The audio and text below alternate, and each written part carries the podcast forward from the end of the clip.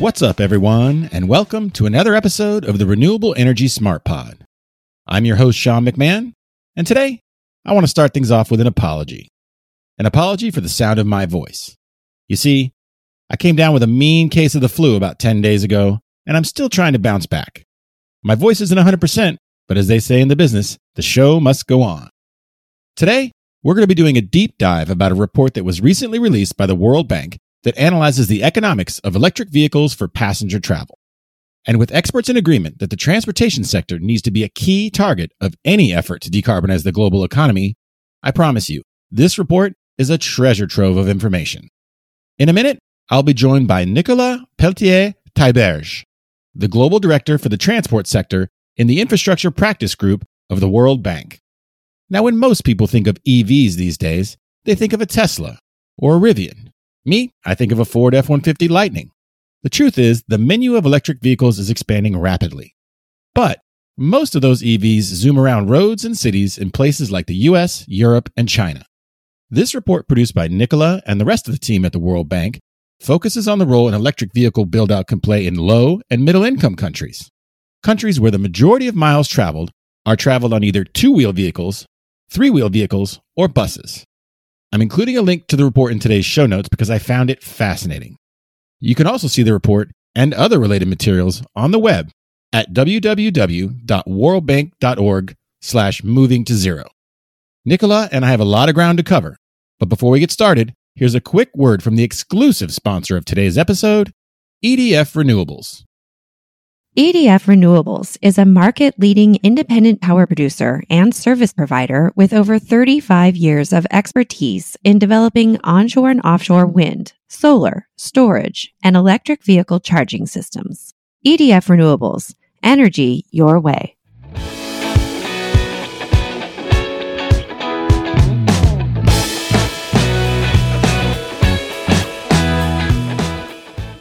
Hello, everyone, and thank you for joining me today. My guest is Nicolas Peltier-Thiberge from the World Bank. Nicolas, how are you doing today? Very good. Thank you, Sean. Good to see you. Yeah, it's great to have you here. We're here to talk about a report that the World Bank just issued. It's a deep dive on the economics of electric vehicles for passenger transportation. What can you tell me about that report that you and your team put out?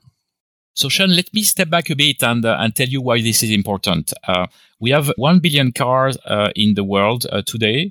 According to certain prediction, we should get between 2 and 3 billion uh, cars by 2050. Uh, so that's a doubling or tripling of, of the stock of, of, of vehicle in the world today. And we know that most of these additional cars are going to come from developing countries and emerging economies. motorization is a natural consequence of development. In fact, we did some research at the World Bank showing that when per capita uh, income doubles, the level of motorization increases uh, by uh, 40%. So the number of cars increases by 40%. And that's uh, obviously is uh, is good because people becomes richer. They uh, they get opportunity to move, which give them access to jobs, to economic opportunities, to social services but it has also some implications uh, from a, a, a, climate change perspective. You know, we we know that uh, transport emissions today uh, represent about a quarter of um, global emissions in the world today. They are the fastest uh, source of uh, of emissions. Transport related emissions uh, represent eight gigaton of CO2. they will reach 18 gigaton if the trends of motorization continues on a business as usual scenario while we should reach 2 gigaton uh, uh, by, by 2030 if we want to stay on track uh, with the 1.5 degree scenario under the Paris Accord. So that's the amplitude of the problem we are facing. 8 gigaton today, 18 if we don't do anything, 2 that we must achieve by 2030 if we want to stay on, on track. Now, transport decarbonization is therefore a very important imperative this is something that we take very seriously at the World Bank, uh, and it's actually one of our top priority today uh, in the countries we uh, we work with. You know, we work with um, many uh, developing and emerging nations all, over, all over the world. The way we frame our transport decarbonization work is usually by using a common framework that is well known in in the transport community called the avoid, shift, and improve uh, framework. So avoid means avoiding unnecessarily uh, traveling. Uh, for example, uh, we can achieve that by densifying cities, bringing people closer to their jobs. Shift means shifting uh, to cleaner modes of transportation. Uh, this can be public transportation. This can be biking, walking. You know, with COVID, there was a renewed interest of people in in biking. It can be moving to rail transport, moving to river-based transport, and then uh, improve uh, means improve the carbon efficiency uh, of each mode of transport, and that's where electric mobility becomes relevant. So, so the question we um, we asked ourselves before launching this report is that I mean, many countries all, over the world are interested in uh, electric vehicle today. I mean, the the growth is is uh, spectacular. Uh, you know, the electric vehicles represent nine percent of the global market today. They are expected to reach thirteen percent by the end of this year.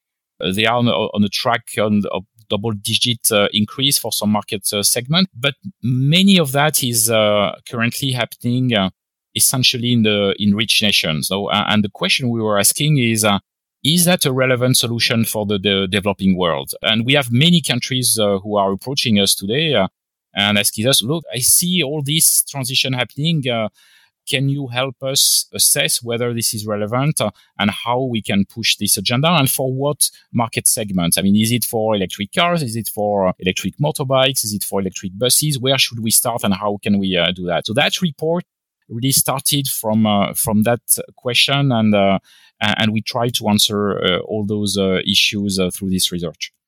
Okay, so what were the major findings from this report?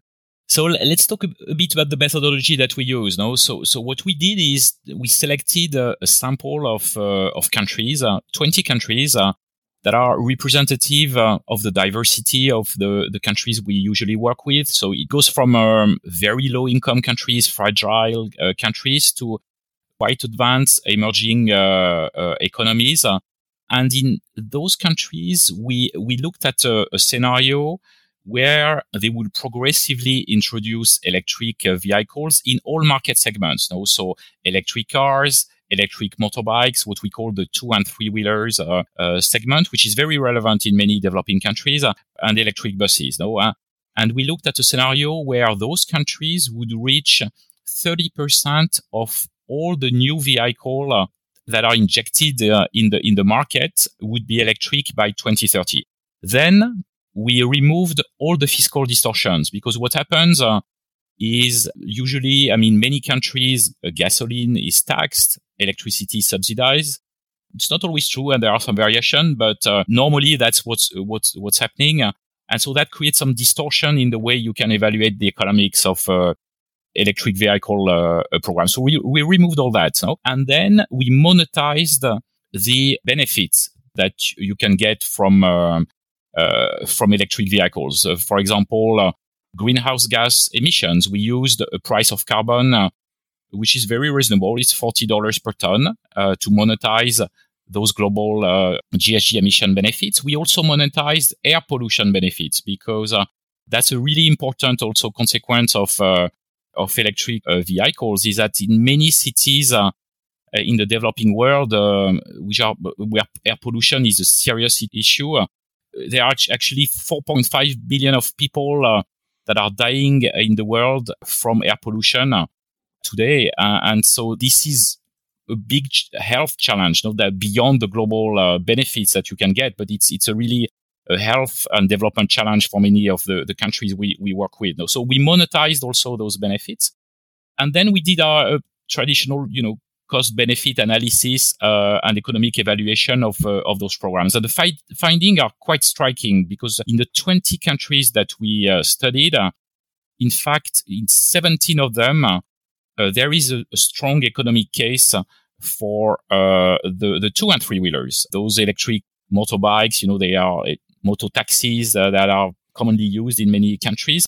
And in 16 of those 20 countries, uh, there is an economic case for electric buses. Now, individual cars is, is a different issue.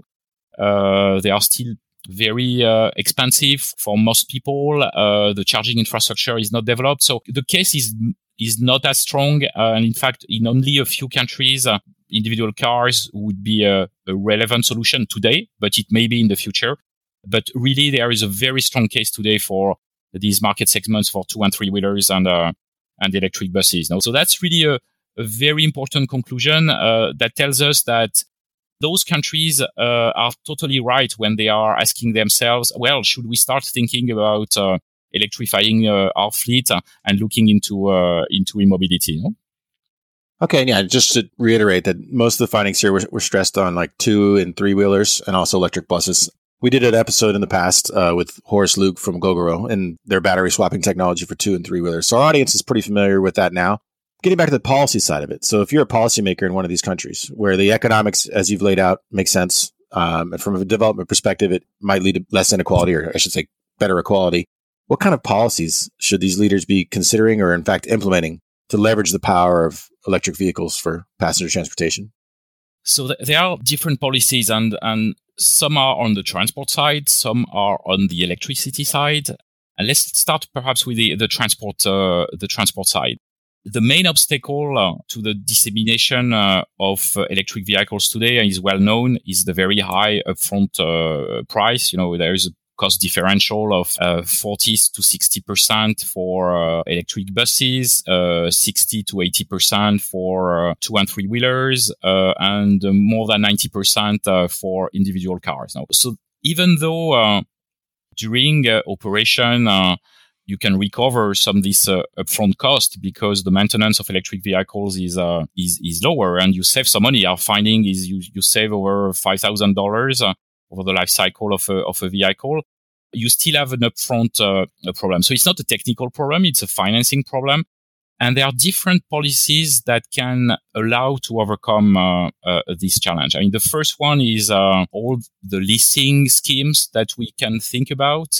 Since the battery is about a third of the cost of electric vehicle, if you can uh, have a swapping uh, a system for for batteries uh, using battery as a service uh, uh, type of schemes.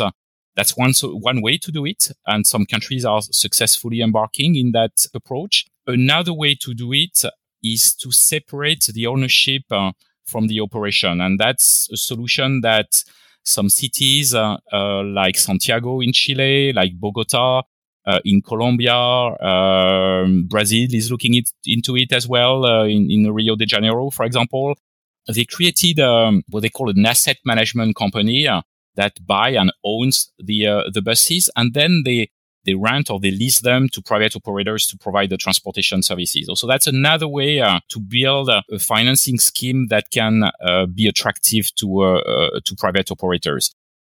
Let me just jump in real quick there. Are there any cities that are doing that with the with the personal transportation vehicles, like two wheelers and three wheelers? Because if you look around certain cities, you see like the city bike programs and things like that, where it's a fleet of bikes and you know users kind of subscribe to it. Are there any cities that are doing that with the electric bikes?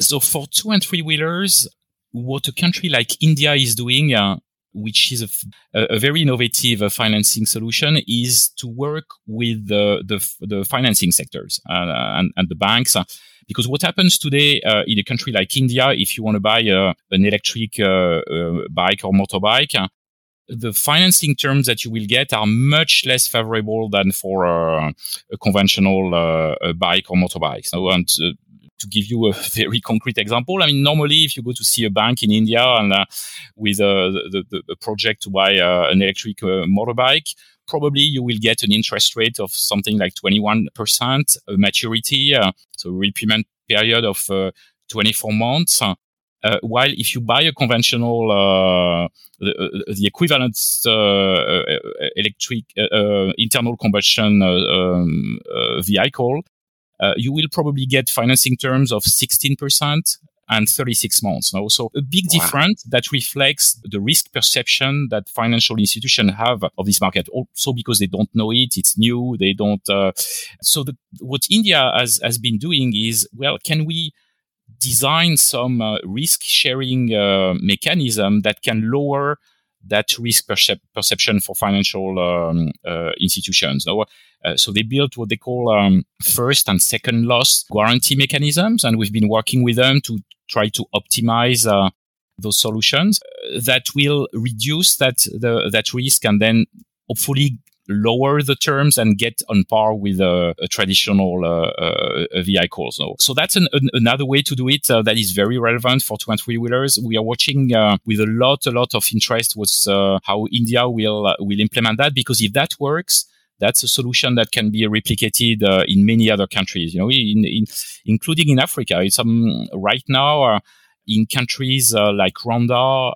You know, 80% uh, of um, passenger uh, vehicle kilometer that are done uh, in, in in this country are done with two and three wheelers. Know? So there's a lot of demand for that's how people move basically. You know, so uh, if the India solution works, the next one will be yeah, Rwanda, Kenya, all those African nations where two and three wheelers are so such a relevant solution that will be ready to replicate it. No?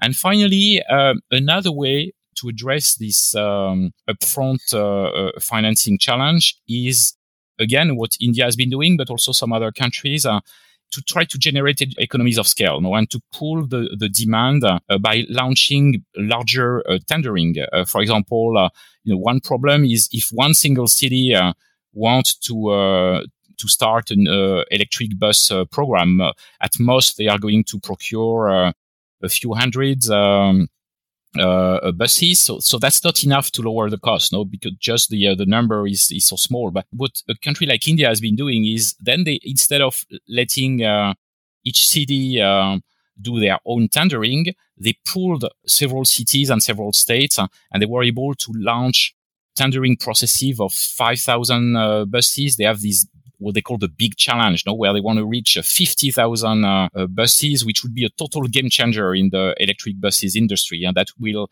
generate uh, enormous economies of scale in the based on the uh, what has already been achieved in uh, in India but also in Chile we observe usually a cost reduction of something like 30% up sometime up to 50% so that's really a way to uh, to drive costs down and and address this upfront uh, cost uh, problem. No, so so that's a few ideas that are out there right now that uh, are being tested by countries and are look very very promising. And us at the world bank you know we're trying to help those countries in, uh, on both the advisory but also we are a bank so we, we try also to uh, to help on the financing uh, side to implement those solutions. We'll be right back EDF Renewables' purpose is to build a net zero energy future with electricity and innovative solutions and services to help save the planet and drive well-being and economic development. We're committed to providing future generations with the means to power their lives in the most economic, environmental, and socially responsible ways possible. We understand the importance of managing energy integration in a way that also enables clean energy projects to improve the electric grid. Our tailor made solutions can solve energy challenges facing our customers, no matter the size or complexity. EDF Renewables. Energy your way.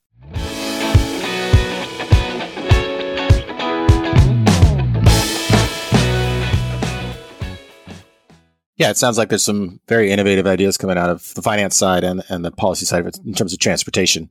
What about on the energy side? It seems like if we electrify more and more vehicles, then the grid's got to keep up. So, so what did your report find on that? What kind of questions did it tackle, and what kind of answers did it find? So on the energy side, one of the common questions that comes is, should we start now or should we wait until the grid is clean? No, uh, especially in those countries where, uh, and there are many of them, where electricity is predominantly uh, produced from uh, uh, from uh, fossil fuels. does it make sense to electrify the fleet if electricity is produced by coal? So, so we looked into that, and and our our findings were um, very consistent with uh, many other research that were done in this uh, area. And the conclusion was that it does make sense, uh, even in a country like Kazakhstan that we studied. Uh, where most of the electricity comes from uh, fossil fuels, we found a reduction in GHG emissions per passenger kilometer. And the reason for that is very simple. It relates to the uh, relative uh, energy efficiency of electric vehicles vis-a-vis uh, internal combustion engine. Oh, and the way it works is that an electric uh, engine will convert a quantum of energy into movement uh, by 87 to 91%, while an internal combustion uh, engine uh, will probably be uh, below 20%. And in the countries where we work with, where the fleet is very obsolete, many old cars, used cars, that efficiency is actually even even lower. Know? So so that's what's happening. You know? So even if the electricity is not clean, you gain so much from this efficiency gain of uh, transitioning into electric mobility that at the end uh, you get some uh, some GHG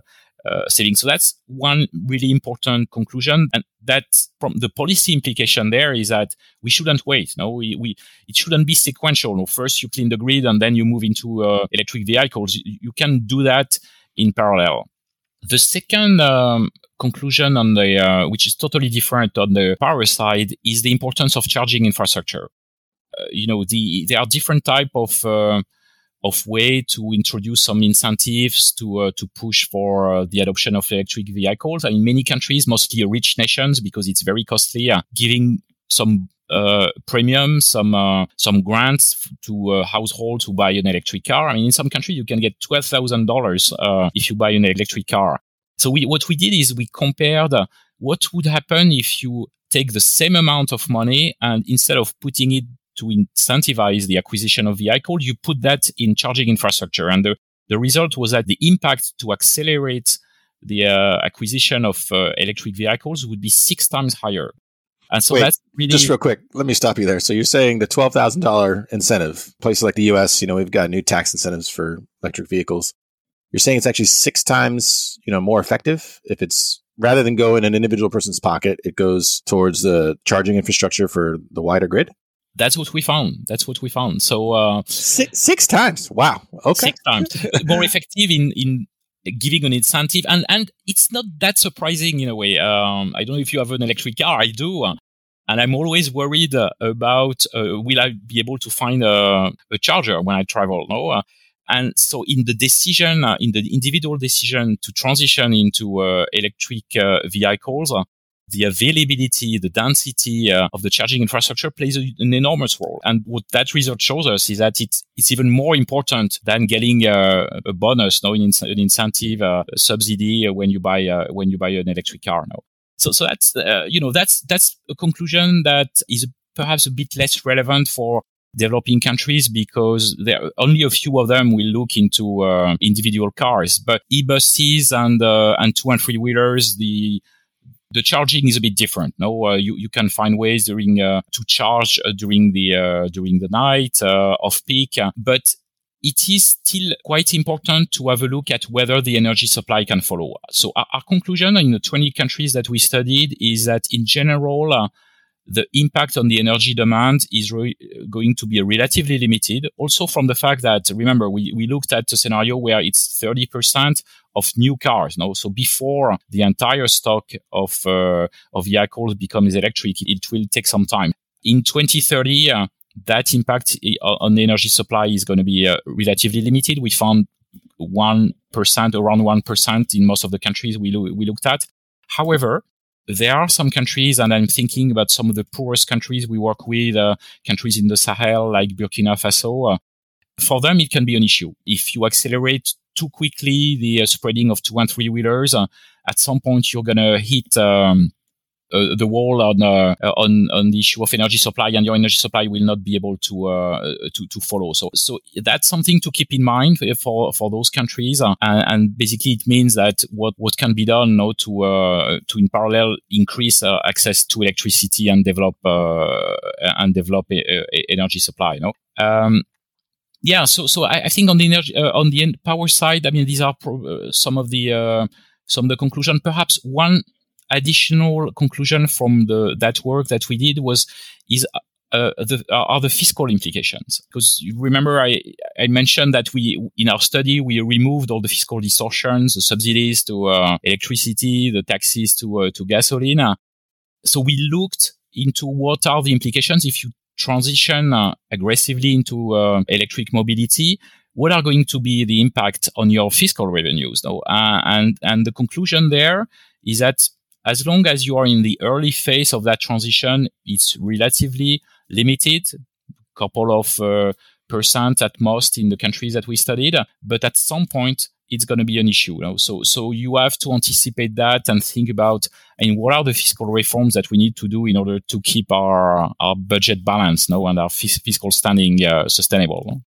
Okay, and what does the interaction look like between the public and private sector? A lot of episodes we do, it kind of talks about where the governments and policymakers kind of lay the groundwork for the private sector to kind of really grow something. So, where does that handoff take place? What do you see as more important? Getting rid of the upfront costs for the two wheelers and three wheelers and buses, or getting the grid ready? Or is there any tipping point there where the handoff goes from public to private?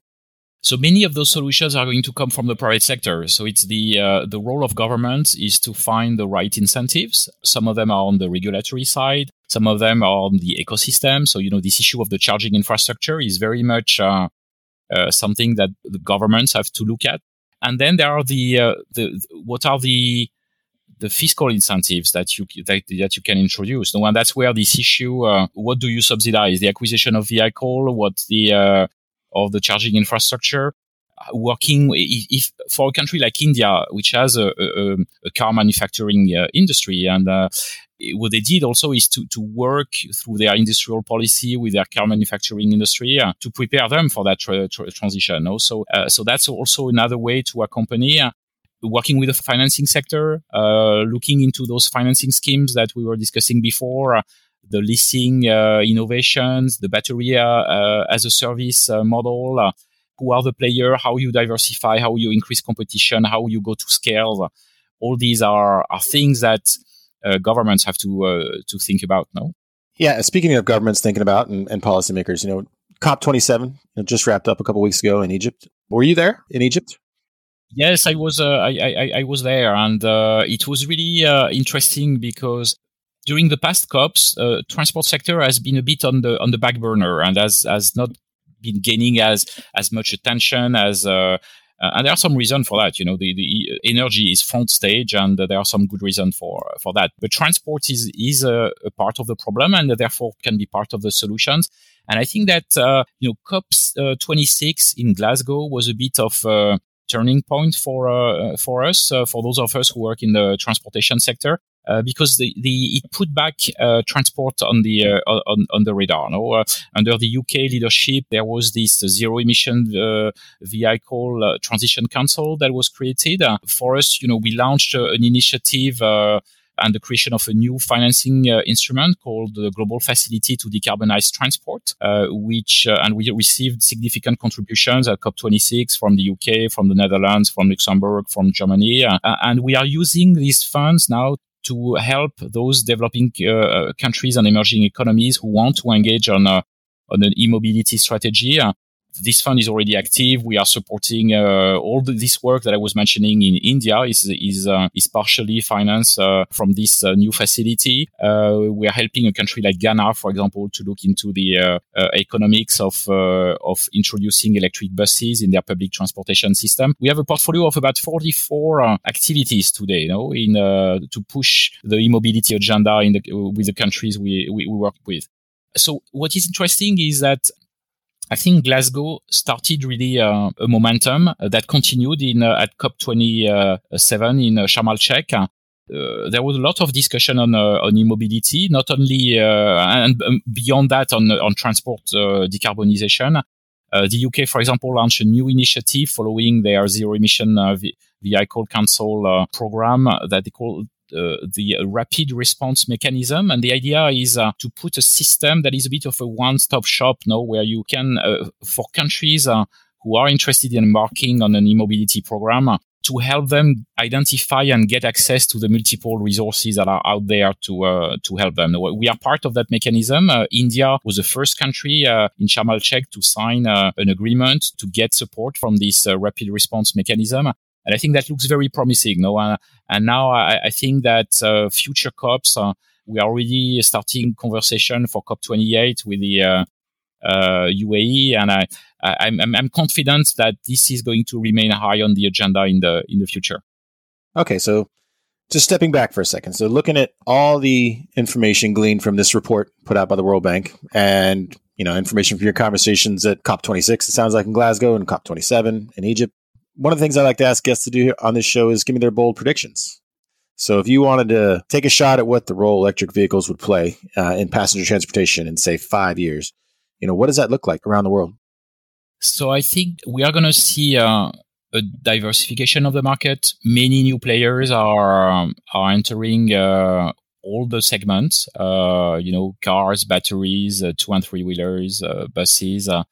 Uh, this is going to lower costs down. We are going to see uh, a very rapid spreading of two and three wheelers in the developing world. we're going to see e-buses almost systematically looked as a possibility each time there is a public transportation program. Uh, individual cars will take more time, uh, and I think the, uh, there will be more conversation between transport and energy on the issue of uh, charging infrastructure. And you know, transport and the, the energy sector sometimes these are different ministries. sometimes they don't talk one to another. But now there is an alliance that is being to be uh, forged on this and I think it's going to continue and it's going to lead to very promising results. Well, hey, Nicola, I really appreciate your insights. This is a wonderful report from you and your team. I'll make sure we, we include a link to it in the show notes. And I've enjoyed our conversation today. So thank you very much. Thank you very much. I enjoyed it.